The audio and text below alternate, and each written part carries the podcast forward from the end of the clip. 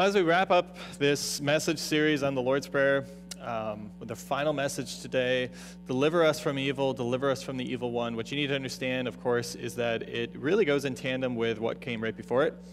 Lead us not into temptation. And if you were here, if you weren't here last week, uh, joining us in this series, that's okay. Basically, what we talked about last week was we talked about temptation is that we saw just how dangerous temptation really is, that it's not something to be taken lightly, but something to be very much taken seriously. And we started talking about how God is showing us, especially in the Lord's Prayer, to take our spiritual lives maybe more serious than we ever have in our lives. Because so many times we tend to think that the biggest issue going on is just the biggest hiccup at work or the biggest relational drama that we have, some, some tangible, so to speak, circumstance in our life, when in reality there is a spiritual war for your soul going on behind the scenes that you and I are otherwise, without God's cluing us into, oblivious to. And so that's one of the reasons why you see again and again and again and again in the petitions in the Lord's Prayer, it's spiritually focused versus maybe physically focused. And so, lead us not into temptation. We saw that with this temptation that wants to cause you to fall, we saw that it is so much stronger than you, that it wants to kill you, and that the thing that makes it so crafty is that it's so often unseen by you. And so, what we pray for, lead us not into temptation, is essentially a divine detour, right? We're, we're asking God to put detours in our way that lead us around the temptation. And we said one of the remarkable things about that, that petition is we'll never know just how much God actually answers that petition because of just how much temptation He actually keeps away from our lives. And yet we kind of ended with a thought that said, but what about the temptation that he does not detour you from? What about the temptation that he allows to be put in your life? You didn't miss the detour sign, and he allows it for your good, because he uses all things for your good allows it to be able to refine you through a furnace of trial, so to speak? What about that temptation that He puts there to exercise your faith, exercise your faith muscles to, to grow in your relationship with Him? What do you do when you are smack dab in the sights of the evil one, Satan himself? Maybe that's where we should start with, with this petition, this final one in the Lord's Prayer. Lead us not into temptation, but deliver us from the evil one. What do you think about when you think of the evil one, aka Satan, aka the devil? Because much like we talked about with temptation last week, you've heard me say how conditioned we are, just kind of a natural process of being born and raised in the culture and the nation that we are uh, today. Uh, what do you think about when you think of the evil one? Do you, do you kind of think this cartoon version of Satan, this guy in like red tights? With horns and a pitchfork cracking jokes about man it's hot down here right? Is that what you what you think of? Because again just like temptation last week jesus wants you to take him needs you to take him way more seriously than that. You know the greatest deception that he has pulled especially in our nation is to convince the world that he doesn't exist. Don't fall into that same trap. Even even just thinking like, yes, he is defeated, but he very much is a ferocious beast on a leash that needs to be taken very seriously. And uh, something with that, a passage we mentioned last week, I'll, I'll, put it on the screen here this week. This is what Peter says about him. He says, Be alert and of sober mind. Your enemy, the devil, prowls around like a roaring lion looking for someone to devour. Like, like keep your spiritual guard up put your spiritual armor on if you want to attach Ephesians chapter 6 to it, right? Because the devil is like this lion who wants to pounce and attack and kill and devour your faith. Peter takes him seriously, the Bible takes him seriously, but you also know that he's not just a lion that you'd say, okay, I see him and I ignore him. No, he's a fallen angel, right? Which means he masquerades as an angel of light. He's cunning, he's crafty, he's sneaky, which is how Jesus talks about him too. Jesus says he, the devil, was a murderer from the beginning, not holding to the truth, for there is no truth in him. When he lies, he speaks his native language, for he is a liar and the father of lies. Now, a couple things I want to point out there. One, he, he says he's a liar and the father of lies. So his MO, the way he operates, is lying, right? There's no truth in him. He lies, lies, and deceives and lies and doesn't tell the truth and tells more lies. But not just that he lies, but he's the father of lies that no one lies better than he does. He's the author, the inventor, the originator of it. He knows it better than anybody else. And how much has he had to practice this? Well, from the beginning. Right? Like, like go back all throughout history, and what hasn't he seen? He's seen it all. Billions and billions and billions of people, billions and billions and billions of sins, billions of times to snatch away people's faith because he is so good at his job. And what that means when you put all of those thoughts together for you and I, what that means is that he knows exactly what to say to get you to fall. He knows how to take two toddlers and cause them to fight and wrestle and punch and kick and scream and bite and blame it on the other person, right? He knows exactly what to say to teenagers. If you're dating or you're thinking about dating, he knows exactly what to whisper to get you to be tempted. He knows how to talk to middle aged moms and middle aged dads, uh, the elderly who've got so much wisdom and life experience. He knows how to push your buttons. If you're in a position of leadership, he knows exactly what to say and how to go about doing it in order to cause you to fall or, or do something that would just cause so much of a disaster. He knows. Like he knows whoever you are and whatever it is that you do, he knows what to say because all he does is peddle lies to try to murder your faith. And underneath every lie that has caused evil into the world. Whether it's children disobeying their parents, whether it's a sneak peek at those images or the videos, whether it's an act of adultery, whether it's a crime, whether it's stealing, whether it's murder, whatever the evil is, underneath every lie that has caused that evil is basically the exact same lie that Satan has used again and again and again to cause people to fall. And it's not complicated. It's actually really three simple words God's not good. And maybe you're thinking, wow, what a what a bombshell to drop, Pastor. God's not good. That's all Satan's got. That's really what you're trying to teach us today. That that's the temptation that he uses to cause us to fall and commit so many acts of evil. Uh, some of you are conditioned that the moment I say, you know, hey, God is good, you're just conditioned to say all the time, right? And amen to that. I absolutely agree with that. So when you look at this, God's not good. How is that really like the lie to end all lies? And again, you go back to everything that we understand about Satan. He doesn't just come at you. Yeah, if he were to come at you and just say, hey, you know, God's not good, you would probably just say, I beg to differ and move on, right? No, he's cunning. He's crafty. He's way craftier than that. And to prove to you what I'm talking about, go back to that Genesis story.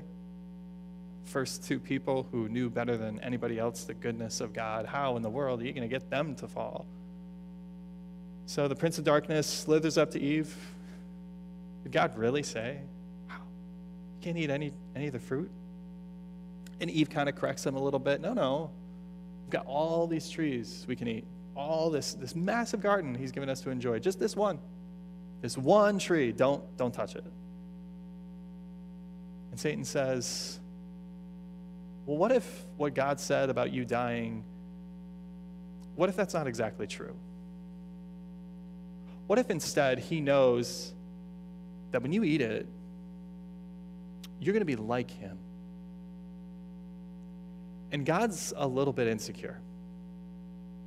You know, I know he comes across as loving and everything, but he likes to be in a league all his own. And what if the thing that he says is actually for your good, is him holding out on you and some blessings that he didn't give to you? What if what if God actually isn't as good as you think he is? And it turns out that is all that Satan needed to tempt those first two perfect people to sin, to fall into sin, and to allow the whole world to be cursed and to allow evil to come into the world. Just to believe that maybe the Father doesn't know what's best.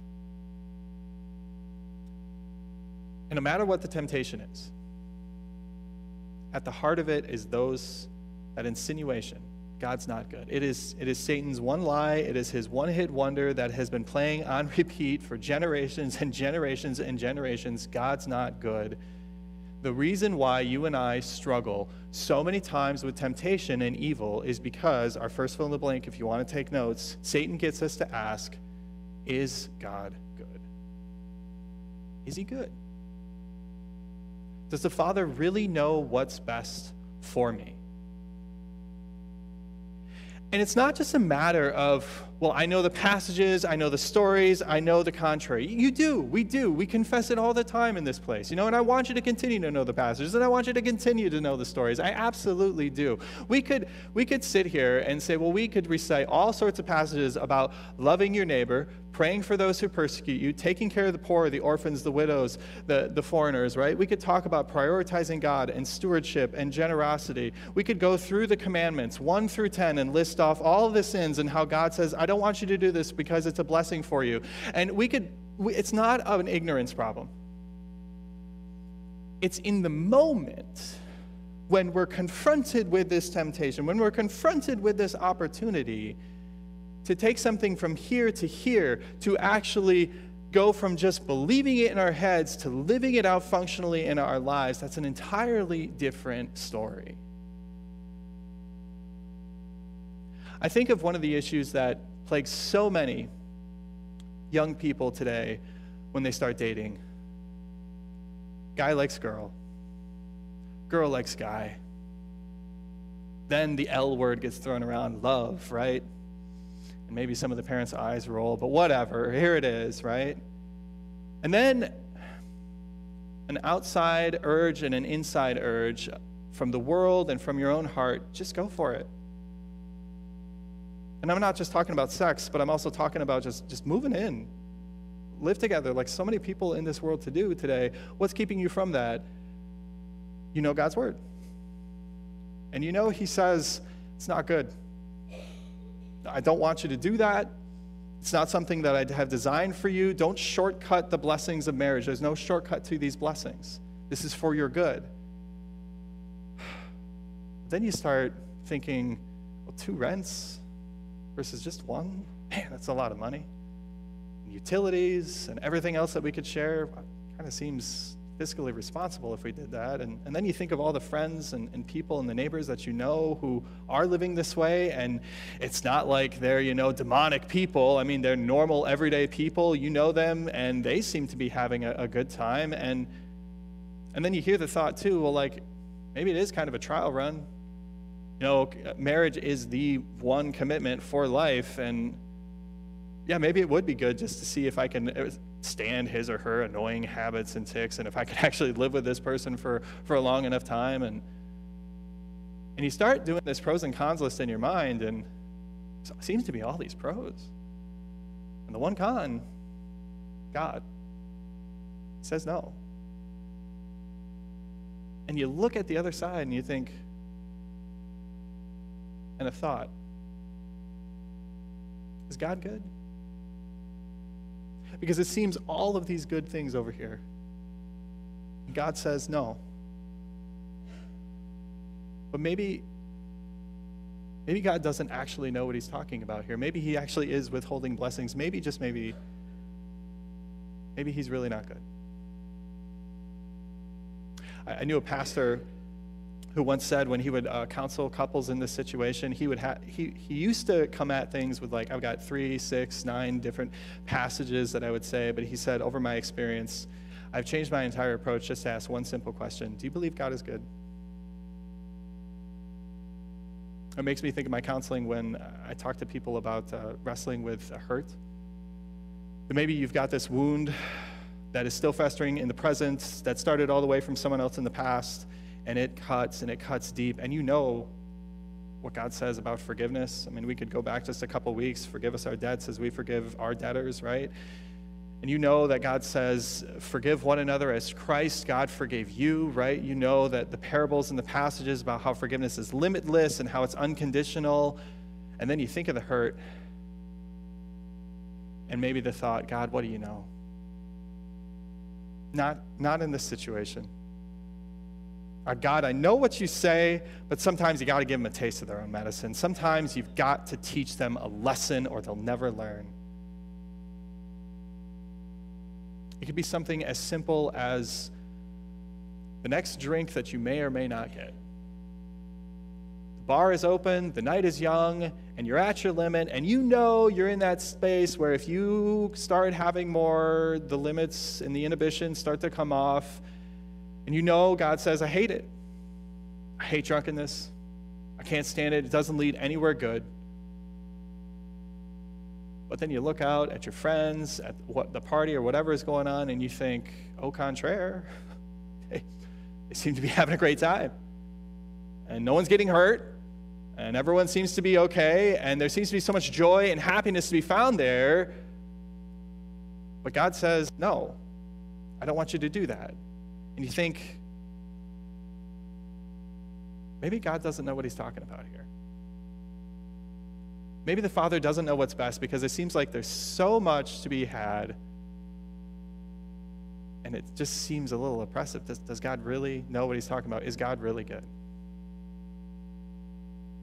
Whatever the temptation is,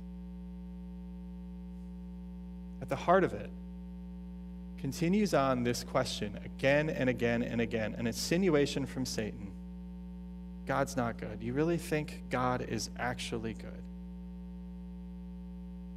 And you could answer every temptation by answering that question from Satan Is God good? Is he? Because if you say he is, you can resist that temptation.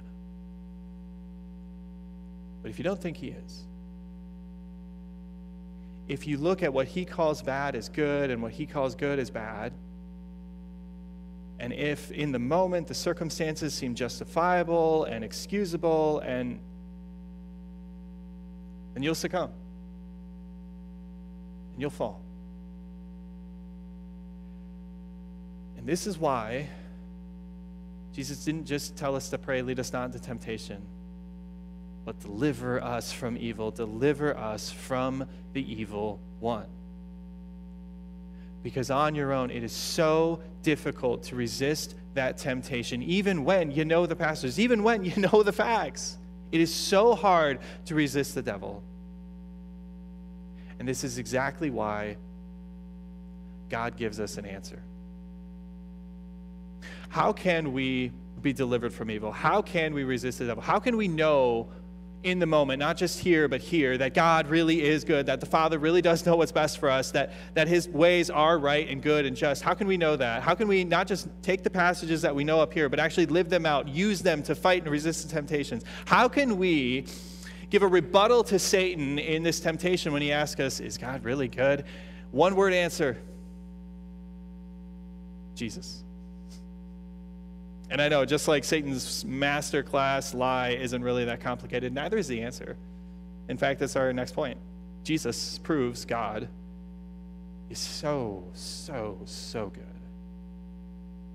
But the next time you're doing that pros and cons list in your mind, or the next time temptation says, Would it be so bad? That Jesus is all the proof that you need to say, No, God knows exactly what He's talking about, and God provides you a way out, and the way out is through Jesus. Not just when you are facing temptation, but even when you've fallen into evil. Jesus is the way out. And you see again how that's true going back to the first story of sin and temptation. If you were God, what would you have said to Adam and Eve? Like when they sinned and when they their evil paved the way for all the rest of the evil to come into the world. The wars, the murders, the miscarriages, the hatred, the racism, and all the other isms, and everything else out there. What would you say to those first two people? Because I'll be honest, I shudder to think what I would have said. And what God did was so good and proved that He is so good. That the first thing He does is He goes to Satan as he's gloating in his victory and he says, Yeah, you may have won this battle, Satan, but I'm going to win the war. And I'm going to send a Savior and he's going to crush your head. Make no mistake, this is as good as done because I've declared it. And even though Adam and Eve, they may have just thrown away my love for them, I'm not going to throw away my love for them. I'm going to prove how good I am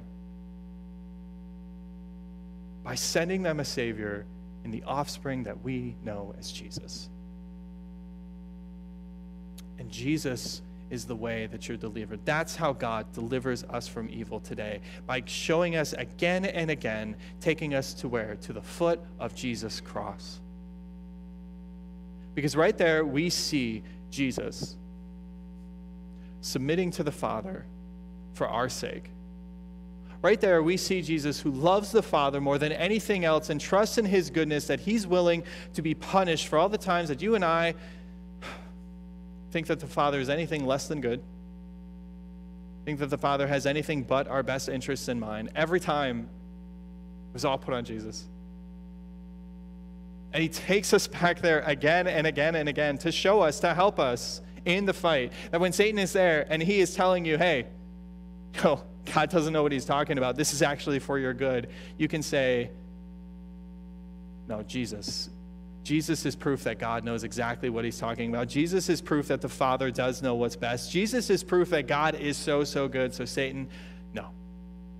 You know, I may not understand why God is telling me to resist this sin or to say no to this. I may want to wonder more, like, why, God, why this? But guess what? I don't need to. Because Jesus. Because I can look at him and say, that's all the proof that I need to know that if God said it, then it's good. And this situation may seem justifiable and it may seem like I've got some good excuses contextually. Nope. Nope, I'm going to say no.